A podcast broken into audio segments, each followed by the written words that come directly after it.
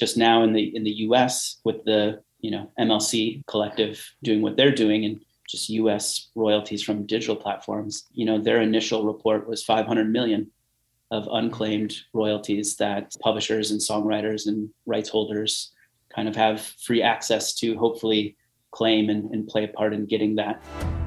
It's easy to get lost in today's music industry with constantly changing technology and where anyone with a computer can release their own music. But I'm going to share with you why this is the best time to be an independent musician, and it's only getting better. If you have high quality music, but you just don't know the best way to promote yourself so that you can reach the right people and generate a sustainable income with your music, we're going to show you the best strategies that we're using right now to reach millions of new listeners every month without spending 10 hours a day on social media. We're creating a revolution in today's music industry, and this is your invitation to join me. I'm your host, Michael Walker.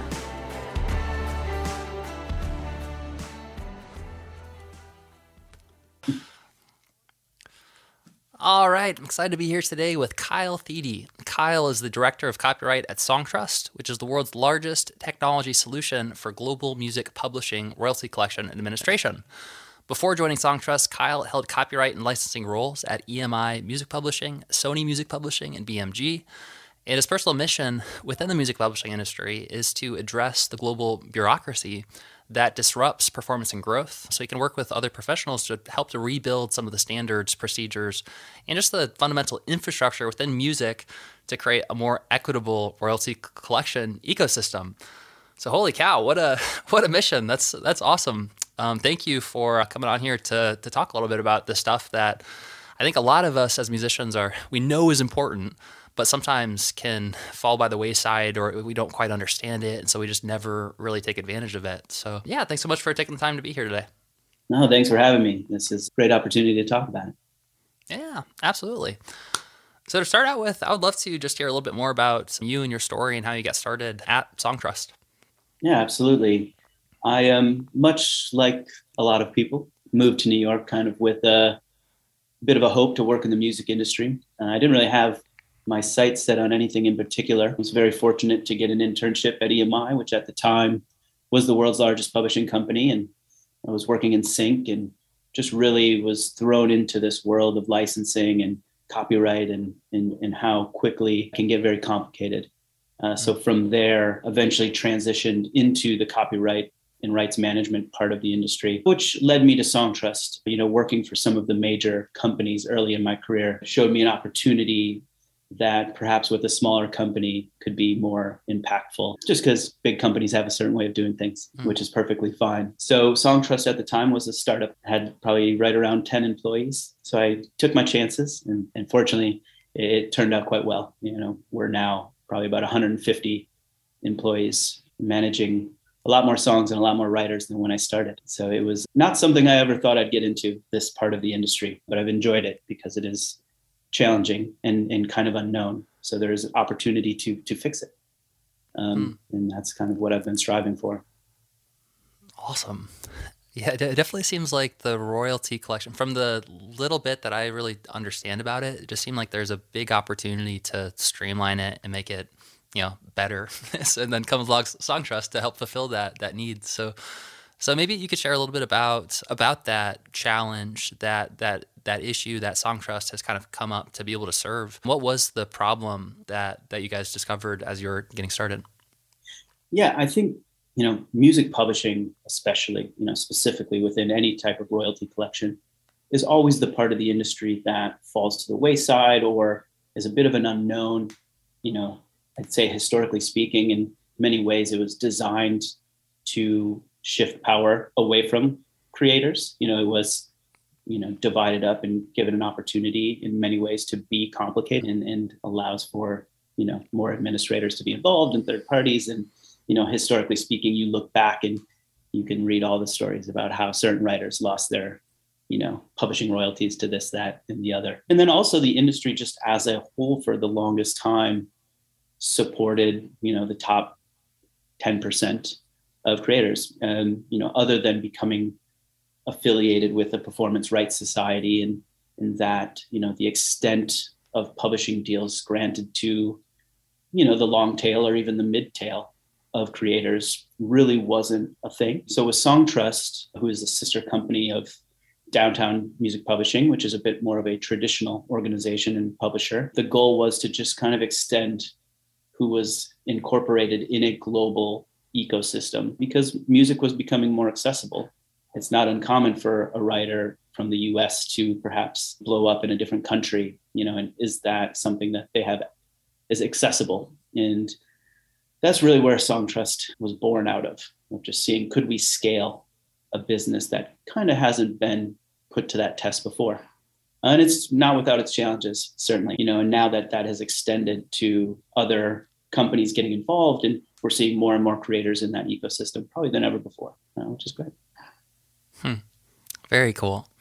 Yeah, so so it sounds like what you're saying is that you know, Songtrust has basically come along to help shine a light and make things more transparent in a landscape where the royalties it was very confusing and complicated, and you know, there's there's something about you know. This is actually a kind of a disturbing thing. Like I don't even know if I should like be like be uh, talking about it, but there was a, a I mean, it's not that bad. There was a, a cockroach that we found. So we just you know, had the hurricane here in Orlando, and apparently in our neighborhood, there's other neighbors that are getting this too. But like cockroaches coming into their house, and so last last night I was putting down our daughter to bed. We have it caught on the Nest Cam. I was singing more than more than words by Extreme, and like putting her down. And halfway through it, I'm like what would you ah like freaked out. Because there's a cockroach. And you know in this analogy you know, the in the dark you know cockroaches kind of like come out. And uh, when there's a light that's kind of shining like they like they, they scurry away. And so it seems like it's sort of just part of the natural landscape. When there is some stuff that's kind of under you know, it's obf- obfuscated or it's harder to see or it's like basically there's not a light being sh- shined on it. it's easier much much easier for kind of the cockroaches to come out or bad things to happen underneath the table and so Songtrust is sort of like a light that like you're like shining and providing this transparent look at okay like where where's the money going and how much am i actually earned or how much am I owed, even if I'm not one of the top, you know, 10% of artists. Really, really cool. Yeah, so, it's, it's yeah. just to kind of piggyback on that a little bit. It, it just, uh, there is a lot of in the unknown of just what you'll find. And, and I think publishing is a little bit of the lower value, you know, of the, the whole pie. It is a smaller chunk than the whole. So, you know, creators tend to focus on where the majority of their money is without realizing they're letting a perfectly normal royalty stream kind of pass them by. Um, you know, we hear about it all the time and what's unclaimed in this industry, and it's you know, in on a global scale, is in the billions of dollars, and a lot of that is you know for people that you know uh, music is is a hobby or a, you know they're not famous or anything. It's there's plenty of money out there for those kind of creators all you have to do is, as you say, kind of point a spotlight on it a bit. Hmm. And so, what was that number again? So there's like billions of dollars that are unclaimed. Yeah, you know, so the, depending on the reports and, and things, just now in the in the U.S. with the you know MLC collective doing what they're doing and just U.S. royalties from digital platforms, you know, their initial report was 500 million of unclaimed royalties that publishers and songwriters and rights holders kind of have free access to hopefully claim and, and play a part in getting that. And after a certain amount of time, like many things in this industry, it gets redistributed to rights holders based on market share, which goes to the top 10% and you know things of that nature. So it is can be a vicious cycle. And for an industry that for a very long time wasn't that accessible, you know, times have are starting to change. Yeah, so it's good. Hmm that kind of just blows my mind that there's you know 500 million dollars of unclaimed untapped you know revenue it seems like now nowadays with i don't know technology with the internet that there should be systems in place to be able to identify know, where this money is owed to. Could you maybe illuminate a little bit about where does that mismatch come from? Like how does how does money go unclaimed? And it sounds like that's actually part of the model as well with Song songtrust is that we help you know to be able to make sure that it is claimed appropriately. Yeah, it's it's really what you find in this industry is that it is incredibly data heavy. In many ways, I would would love to watch some parallels between this industry and finance because it is just an incredible amount of data exchange. And, and the problem tends to be where that data originates. It's originating from a source where that's not their main focus, right? Creators hmm. have something far greater in mind art, and you know building a fan base and building a brand and you know at the forefront of their mind is, is something so far away from a data feed that you know unfortunately in many cases the people that are in that room creating you know a song that's the source you know so they know best. But because it's such a you know so far from their mind you know it takes time to kind of build that rights picture back. So unlike on the recording side where a lot of times it's, it's pretty the artist is who the artist is. And you know you put that album out there and you know the sales come back and it's, it's pretty straightforward. Distributions happen monthly. It, it just all kinds of aligns and the industry is set up to to really accommodate that. On the songwriting and publishing side there can be 5 10 15 contributors to a song and especially in this day and age with sampling and it's potentially people that are on that song that you actually didn't sit in a room and work with. They wrote a song 50 years ago and you sampled it and now they're part of it. So the complexity of, of simply song shares and splits has become and then you can add in even some new age things the, the ability to sell beats online to people you don't know and, and lease beats and sell parts of your catalog and so it's just becoming it's always been complex you know. A rights share when we deliver our registrations on, on behalf of our songwriters a single global rights picture could take up like an entire piece of paper you know just outlining who's on the song who represents them what country we're claiming in you know and if we don't have that information correct and many times we don't because people didn't confirm their splits at the time or we don't know who their co-writers are when we start delivering that and other publishers are delivering that you can see where it can get complicated fast Mis- hmm. mismatching data unknown songwriter names incorrect splits so on and so forth. And there is no real centralized place for this. The industry has tried different variations of this over time. The mlc is another opportunity here in the us to do that. But you know just no database will ever have the same data on behalf of every song. And then you just have some people who quite simply don't know and that they should be claiming it or they're eligible to claim it. So it just sits for a few years and is redistrib- redistributed. And you know, it's it's tough. I, I don't know what the solution is to ever be perfect. There will always be people who simply think it's not enough are worth their time and but there's a lot of efforts there's a lot of companies focusing on this that are very interesting at different levels of the creation process which is good hmm. Awesome. So, so it sounds like what you're saying is that both like a blessing and a curse is that as creators, we have a lot more control over this, and in in large part, you know, we're responsible for the the problem in the first place because we are the ones who are originating this. We're the sources of you know of this music, but we might maybe haven't claimed or like we haven't let people know that we are the ones who actually wrote the songs. What happens? So, you mentioned that it's really pretty straightforward, like clear cut when it comes to is it, is like the mechanical royalties or when it comes to actual like purchase of the sales? Because those when you distribute them automatically they just go back to your like usually there's mo- systems in place where it's just you don't have to worry about it. It's going to go back to you. But when it comes to the the more um, thought based work or like the songwriting shares the publishing shares that piece of it isn't connected to that same system. So that that part, like, yeah, if you don't do anything, then you just don't make it and that's okay. And that's that's basically how it's how it's set up right now. Yeah, yeah. The especially now, you know, distribution for all intents and purposes, it's pretty simple.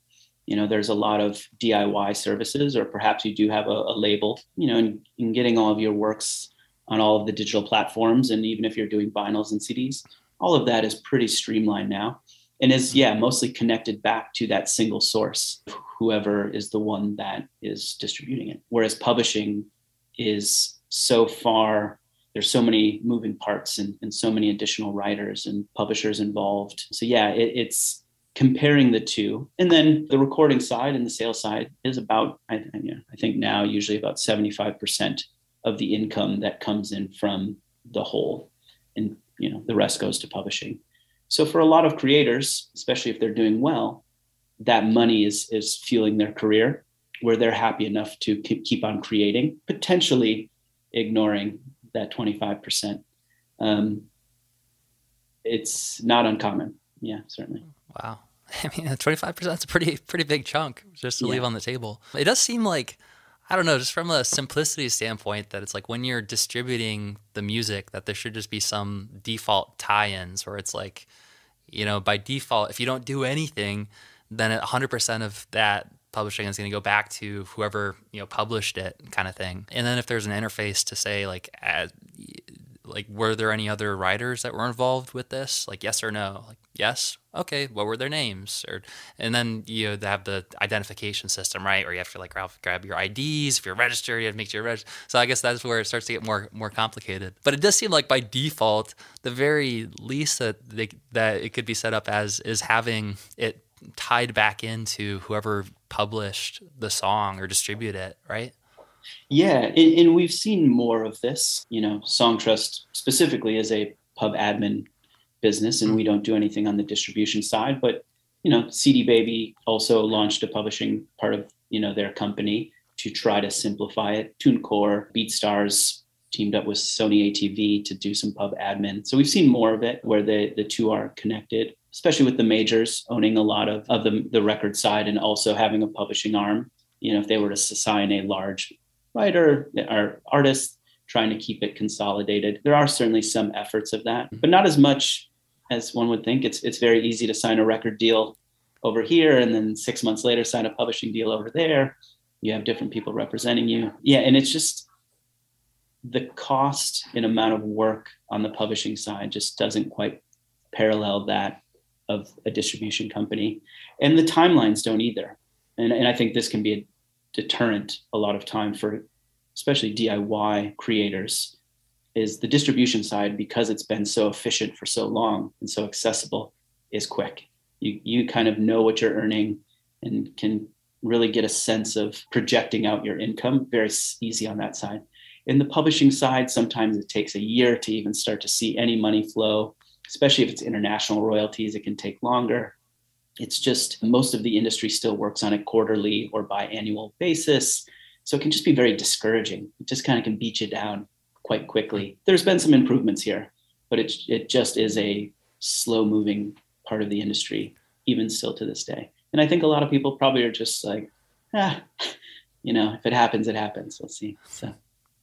That's that's pretty interesting. Yeah, I mean, a year is a pretty long time to have money that you know is is your money in the hands of someone else who has a year to essentially like exploit that money, you know, before before you get it. Yeah, interesting. And something it's a very hard thing to sell as well. As you know, as a as a company that does it, or any of the companies that do it, you know, to in an industry that trust is always a bit shaky. Especially again if you ever read some horror stories historically speaking you know trust is a hard thing to build in this industry as a whole but also on the publishing side and specifically on the publishing side. So to try to sell a product where it's like you know trust us it's going to take a year. Hopefully not but it might take a year before you start seeing any real income from uh, the same streams or usage that you got paid on 10 months ago on the record side, it's a very hard thing to sell. And, and I would completely under, understand where creators are probably like, I don't know if this is the, quite the right thing. And then what happens and is happening more is people start to jump around. They'll use one publisher, be unhappy, move to another publisher, be unhappy, move to another publisher, be unhappy. So. And it's, it's a cycle. And every time they move around, the work that's needed to be done to change the rights picture and who's holding on to that admin is way more complicated than people would think which just adds to that timeline unfortunately. So it's it's a pretty vicious cycle yeah. Huh.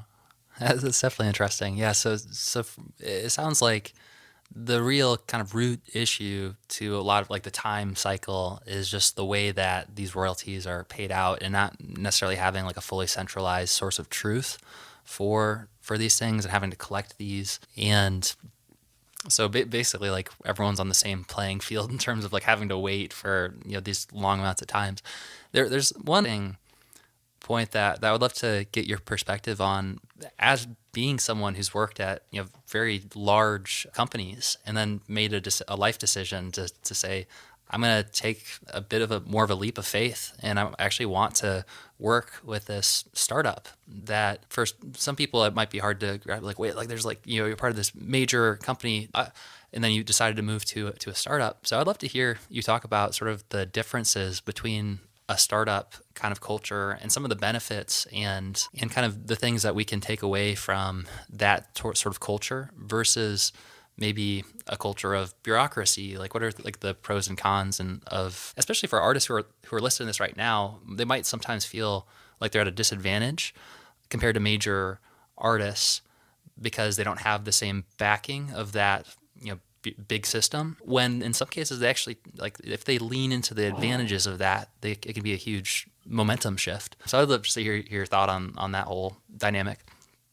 Yeah there's you know there's certainly multiple ways to go about anything. And my time with the majors was very eye-opening in many positive ways. Certainly, you know, just the, the power of influence from companies like that and working, you know, with the artists that they worked with and seeing that, especially when I worked in some of the mechanical licensing, so doing licensing with, um, you know, the release of CDs and, and albums at the time prior to streaming being, you know, super relevant. What I worked on a lot was some of our indie releases. And what I would notice is there are so many artists on our roster that were paid very large advances and, and kind of maybe promised a, a lot or a, assumed they were promised a lot, end up getting caught in some of that big bureaucratic cycle where resources shift to what's kind of hot at the moment, you know. So, and if you aren't being pushed in that world, uh, you know, it's hard to make back some of that money sometimes based on the contracts you're signing. You know, so so that was one thing from a major. When things are going really well, they're going really well. When they're not, you know, you kind of have to be careful of the choices you make in that realm. But what I always tell, you know, especially people with major perspective, there's a reason, you know, they're a machine and they can change your life in a second. And and I think a lot of people respect that. But yeah, as a worker, with it. I just there wasn't a lot of opportunity for me as, as someone very young in my career to make an impact to change the way we did things within our systems, you know, whether it was any sort of admin type of related things. But the machine was just too big at that point. It, you know, to, to change something, you have to go all the way up the ladder and do that. So that's what I became problem. It wasn't so much what there was to offer or, or the majors opposed to not at that time for me personally. It was simply like, I was like, I, I want to have an impact. I, I really want to change the way I can see where there's problems. And I want to be a part of the industry conversation, not just assume we're sitting at the top and everything kind of works for us. For example, if money doesn't get paid, eventually it comes to the top percent of, of companies, you know, gets redistributed by market share. So the industry works really well for them. So there's not a reason to change. So when I sought Songtrust, it was definitely a personal decision of just being like, I think I can have some impact here. What I found, and very fortunately, was that was the case. We were a part of all the conversations similar to this and going to working groups. And because we were so small and with such lofty goals, I had to, I was forced to learn a lot. So instead of working on sync licensing and mechanical licensing, I learned the whole picture of copyright, everything that had to do from royalties being paid to working with creators to make sure their data was correct. And if something wasn't working, we changed it. Uh, and working with our partners, so a lot of the performance rights societies, who are also very large companies rooted in historic ways of doing things, being able to have conversations with being, you know, unlike a traditional publisher who maybe signs 10 writers a month, we have 5,000. So how are we going to do that? Uh, and try new things. So for me, it was it was purely about trying to find ways to scale the publishing industry, which I was very familiar with not being scalable, at least from the majors, because there was no reason to. So yeah, it, it was just being a part of a conversation and asking questions that nobody wanted to ask and finding the right people. You know, I certainly wasn't the first one. You know, there's a underlying back end of this industry of people trying to come up with unique ways of doing this in every possible way you could imagine. And it was just being a part of that. And then extending that to the creators of being like, hey, this isn't so scary. It's complicated, but like be a part of the conversation so that you're prepared as this industry gets better. You can kind of come along with us.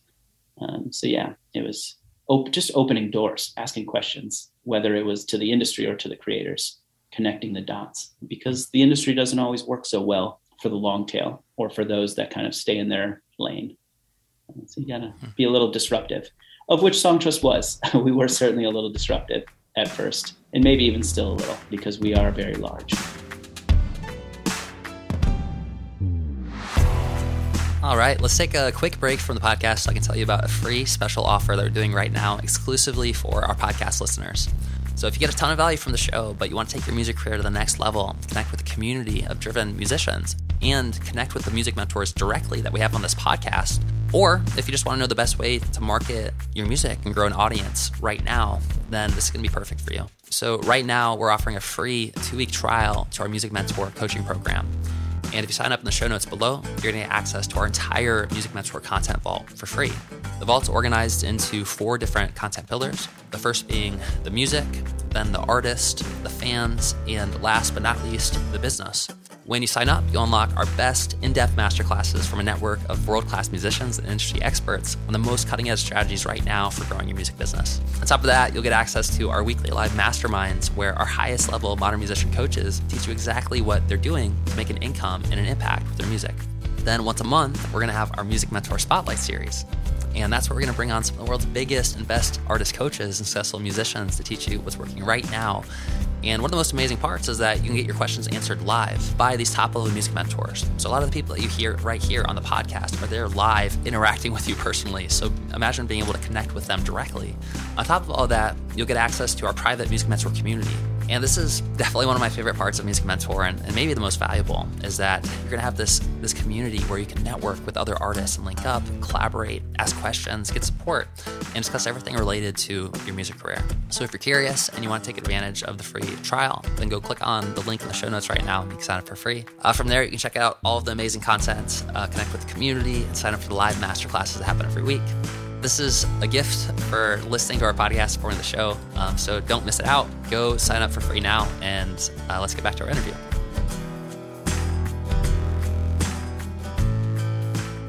Awesome. Yeah, th- thanks for sharing that. And it, it's definitely interesting. I, I think that it does, does, have a lot of parallels to a lot of us musicians who are listening to this right now, especially if we're indies and you know we may or may not have aspirations to to get signed by a major record label but there are pros and cons to it and you know kind of leaning into your advantages and the things your strengths that you have right now.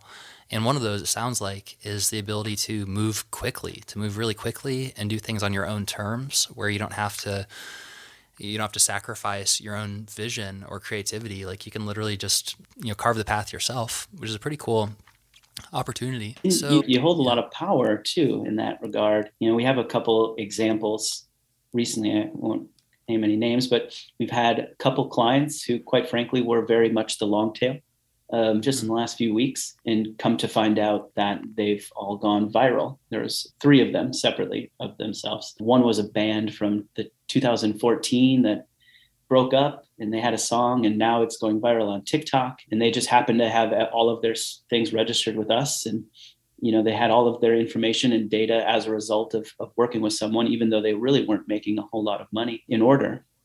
And now that money's flowing in. So in many ways they hold that opportunity to say you know you know here's real cash flow. You know they could take that to a major publisher and and have all of their information ready to go. They're they're prepared to have that conversation. Another one was a young girl who went viral on tiktok also, you know, she distributed her own music and had her own publishing set up. Again, really wasn't making money, but was prepared for what now is happening. Mm-hmm. Her data's all aligned and it's not unfamiliar to her. She probably will also sign a major deal probably by the end of the year, I would reckon. And that's just interesting because the industry is set up for some of that, you know, virality for creators now.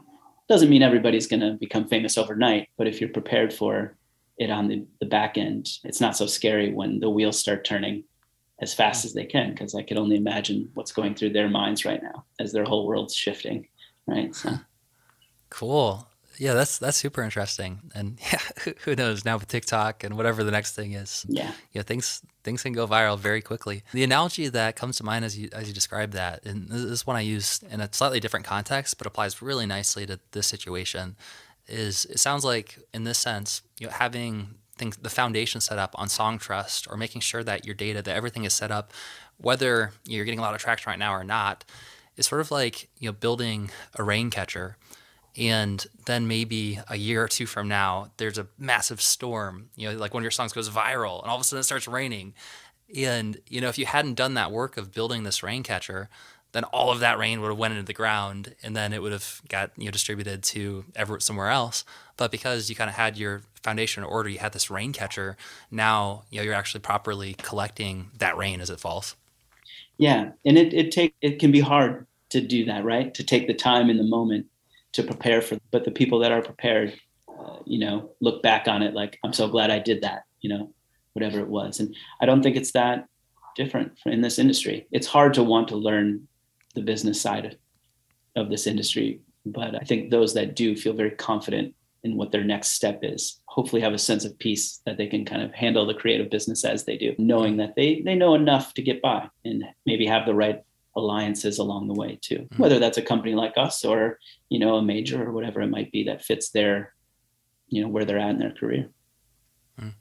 awesome so uh, i would love to hear from you in terms of let's say that someone's listening to this right now and they're like okay awesome like it's time for me i didn't even realize like that this whole other world existed and i need to make sure i'm not giving up 25% of my of my potential income. Where do they get started? And you know, what, and when it comes to making sure that they have their data set up appropriately, or like that they can set up their rain catcher so that it's prepared for when and if that storm happens, where would you recommend that they get started with it? Yeah, I think the first part is just, and, and I think this is actually a part of the creative process. Really, uh, is who you're working with. You know, it's if you're a solo artist and you write all of your own music and make all of your own, you know, instrumentals and lyrics and do all of that, then this world's pretty easy, quite frankly. But that I think that's more and more people are collaborating, which is great. So it's understanding who you're collaborating with. There's so many um, opportunities to collaborate with people that aren't in a garage anymore and all of this. So if you're using services that promote that and allow for that, do you understand the offering of that service? Because many of them in their contracts have it all laid out that if you sell this instrumental you have 50% in it you know so on and so forth. So you know if you're in the room if you're in the studio making with a handful of people uh, maybe it's a little uncomfortable but have that conversation. Hey did what did we contribute to this are we splitting it evenly you know did so and so do more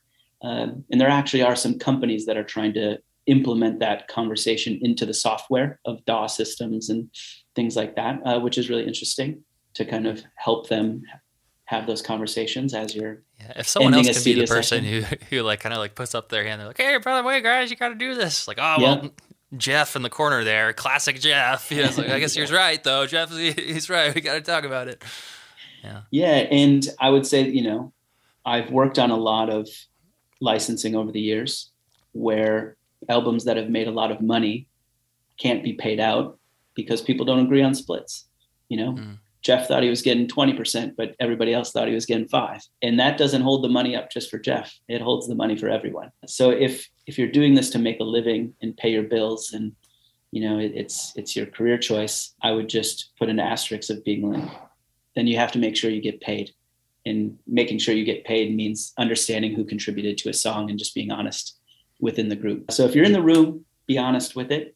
If you're using other services, you know, do a little bit of homework. Getting that rights picture is very important. And then go from there. Are you affiliated songwriter? You know, are you a member of ASCAP or BMI or SESAC or, you know, PRS in the UK, you know, wherever you're based. If if the music you're releasing is making money, especially, another thing to be honest with yourself of is this actually monetizing? I think I just read recently there's a hundred thousand tracks uploaded to Spotify every day. Uh, so the amount of content that's going out in the world is a lot. Unfortunately, that doesn't mean that all 100,000 tracks will earn money, probably. So there's also a conversation to be had about that. But once you cross that threshold and know who you're working with, agree on it, become affiliated as a songwriter, you can start to discuss whether or not someone like Songtrust or another pub admin is necessary, uh, you know, especially if you're earning globally.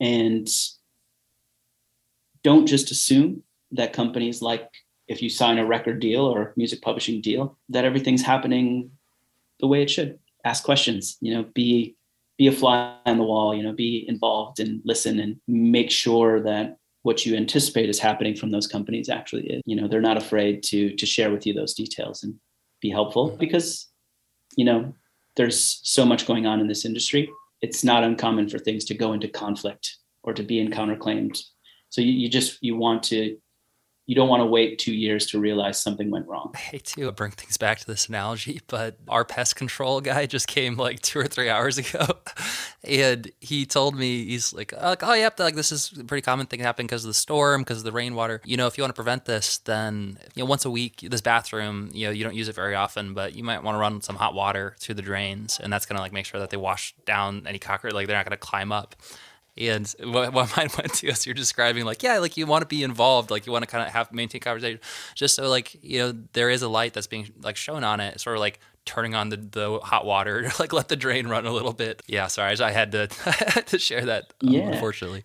Yeah, because we, you know, not specifically us, but just any company, we're certainly invested. You know, obviously, your you know a creator's success and our success of you know distributing those rights is important to our success. But it doesn't mean things can't go wrong. You know, mm-hmm. we we deliver data to so many partners. There's so many systems involved, and data is being shared with them from other writers and other publishers involved on those songs. You know, there's always so many opportunities for something to go wrong, um, like anything in the world, right? But so yeah, being involved, asking questions once in a while, taking a look at your statements, does the things add up? You know, if you thought you were going to make $10,000 and you've only made 500, maybe it's time to ask a question, you know? And it's okay to do that. It's like I said, it's your livelihood, it's your living. Mm-hmm. So it's okay to be, you know, whatever you want to call it, involved, pushy, you know, and everything. So ask, and, ask questions. yeah. yeah. Yeah. Totally. Awesome. You know, one thing that uh, if I remember right, Songtrust, it seems like one of your missions or w- one service that you do such an amazing job at is providing education and resources for anyone, any artist to be able to educate themselves and learn how to, like what what's the actual checklist? You know if there do you have uh, any sort of resource that someone could go to on the website that they could just kind of walk through like oh like i here's step one step two step three step four to just kind of check my bases and make sure that i that i am claiming what, what i should be claiming? Yeah we have a you know a few we certainly have like a music publishing 101 almost like a book that we've produced over the years that's very involved and well, you know a bit it's jumping into the weeds a little bit but to the ability that you want to really get into it.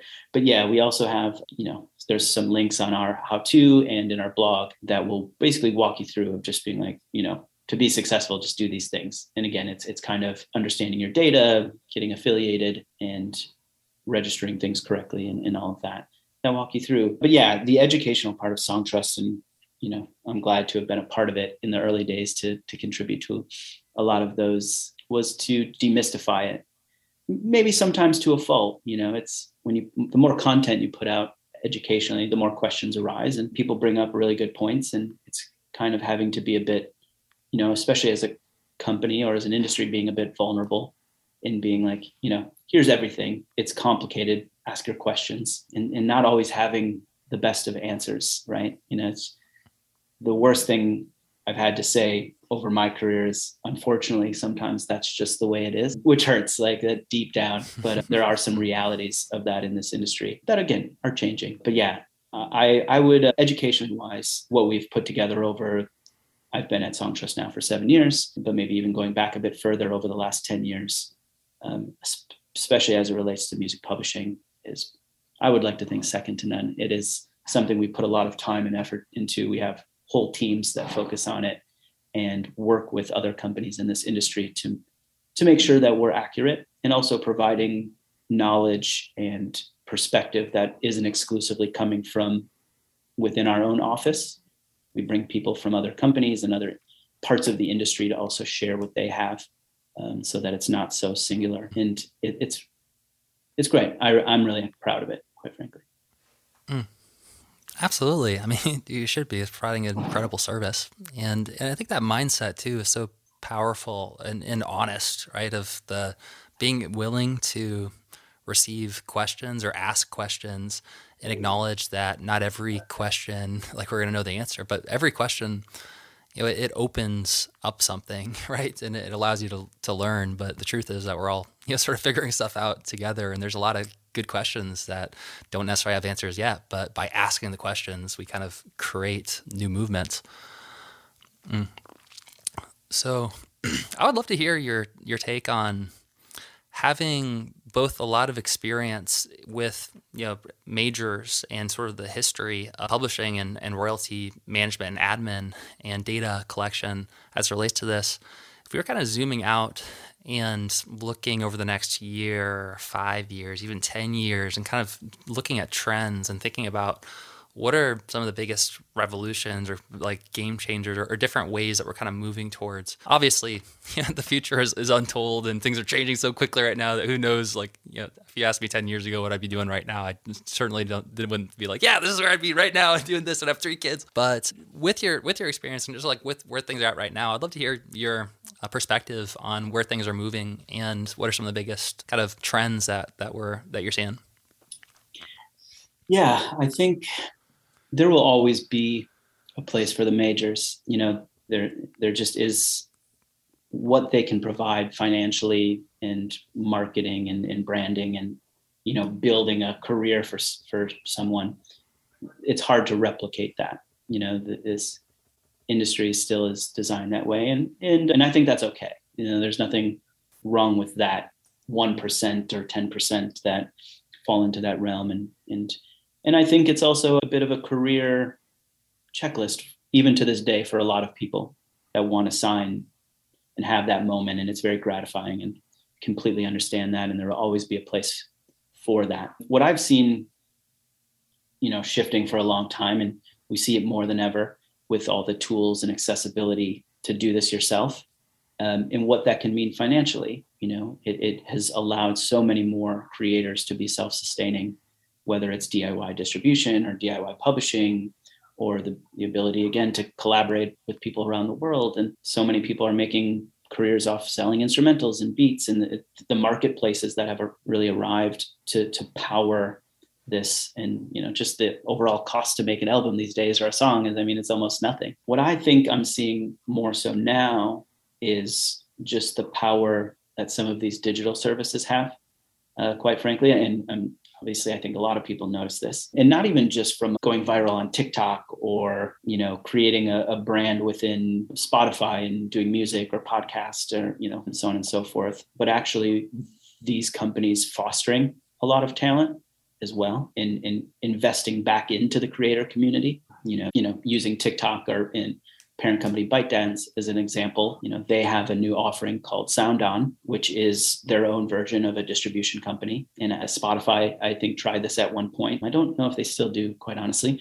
But you see these services trying to say, you know, maybe we are in many ways the new age marketing company or a record label in trying to build that in a way that's not just replicating what all the majors have done you know not just signing the top ones but actually being a marketplace for people to foster the potential to succeed. And and i think that is will be really interesting to see to watch develop as some of these companies that quite frankly control a lot of the digital music are also getting involved in that community and supporting it because their success it's a circle right?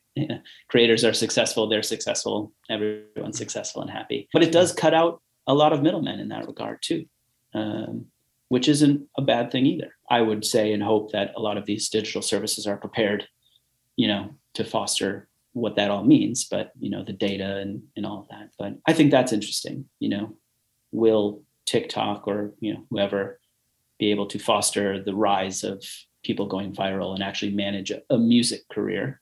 Um, maybe. Well, hopefully. So that's interesting. But i just think i'm also maybe on the flip side of that coin a little concerned with so much. There's so much being granted to creators and so much accessibility that it almost becomes complicated again. You know it's it's we wanted to give you all the options to choose what's path is best for you but now you have a lot of options.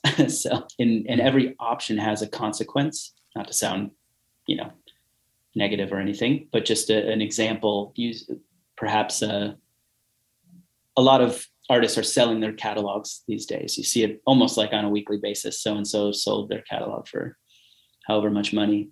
Uh, the ability to do that as an average artist is actually something someone can do. You can sell part of your publishing catalog for whatever amount someone's willing to pay for it. And maybe you want to do that so you can raise 20 grand to release a studio quality album. But it's like, do you actually understand what the ramifications of that could be? You know, losing out on future residual income and, you know, having a more complicated rights picture. You know, if you sell instrumentals online, do you understand what you're giving up by doing it? Did you read the fine print? You know, all these things. So with new opportunities certainly comes more responsibility as well, I think. So it's a marketplace that's being created to the individual, but now there might be a little more responsibility on that individual. So it's like kind of reap what you sow. If you're good at it, you'll be successful. If you struggle with that, you're kind of back in that place of uncertainty. Hmm. Super interesting yeah, the the creator economy, kind of the movement yeah. back back in the giving greater access, greater really potential and power directly in the hands of the creators. Yeah, it'll be it'll be interesting. We'll see what, over the next five ten years what what happens. But thank you so much for for your role in Songtrust. I know you've been there since there was like ten people on, on the team, and you've helped really shape it into an incredible service. And thank you for taking time to to talk today and shine a light on you know, some of the darkness, the dark area that might be confusing or obfuscated to people. Not to say that there's like you know, there's just a bunch of cockroaches, just like all this like greedy, like evil people. But you know, to, to be able to shine a light in this analogy, just to clarify things, whether there's any ill intent or, or not, I think is is huge, hugely valuable. And so, for anyone who's listening or, or, watching this right, if they'd like to learn more about Songtrust and get access to those resources and dive deeper, what's the best place for them to go to do that? Yeah, you know, go to the website, songtrust.com, check out the how to, check out the blog. If using a service like Songtrust is something that looks like it could benefit your career, you know, we have support. Reach out via the website, ask some questions. You know, be curious, and we'll certainly get back to you as quickly as we can, and and have those conversations. And you know, I'm always accessible as well. LinkedIn, any of that. I'm always happy to have these conversations. I have my whole career. They're a bit rejuvenating to speak to creators individually and everything. So I'm always available as well. Hmm. Awesome. Cool. Well, like always, we'll put all the links and everything in the show notes. And yeah, thanks again. I, I, know that sometimes this kind of stuff is easy to overlook or just it can seem complicated, and and so we just avoid looking at it. And so I think that having a platform like Songtrust to be able to shine a light on it is super valuable for the creator economy and and for all the independent artists, like the people who are, who are listening to this right now. Yeah, and best of luck. you know, it's it can be fun. Enjoy it. You know, the ride and everything. So. That's some good good life life lesson right there. Yeah. I talk about that sometimes about how it's like you know we all are gonna end up at the same place where like we're on our deathbed and we're about to say goodbye to everything. So it is it's true. That's a very like humbling point to get back to. Like oh yeah, like I'm gonna at some point like all this stuff that feels crazy and really important is I'm about to say goodbye. Pretty crazy. Cool. Well, hey man, great, great connecting with you. Looking forward to staying in touch. We'll put the links to everything in the show notes, and I'll talk to you again soon. All right, sounds great. Thanks for having me. Really appreciate it. Yeah! Hey, it's Michael here. I hope that you got a ton of value out of this episode. Make sure to check out the show notes to learn more about our guest today. And if you want to support the podcast, then there's a few ways to help us grow. First, if you hit subscribe, then that'll make sure you don't miss a new episode. Secondly, if you share it with your friends or on your social media, tag us. That, that really helps us out. And third, uh, best of all, if you leave us an honest review, it's going to help us reach more musicians like you who want to take their music careers to the next level time to be a modern musician is now, and I look forward to seeing you on our next episode.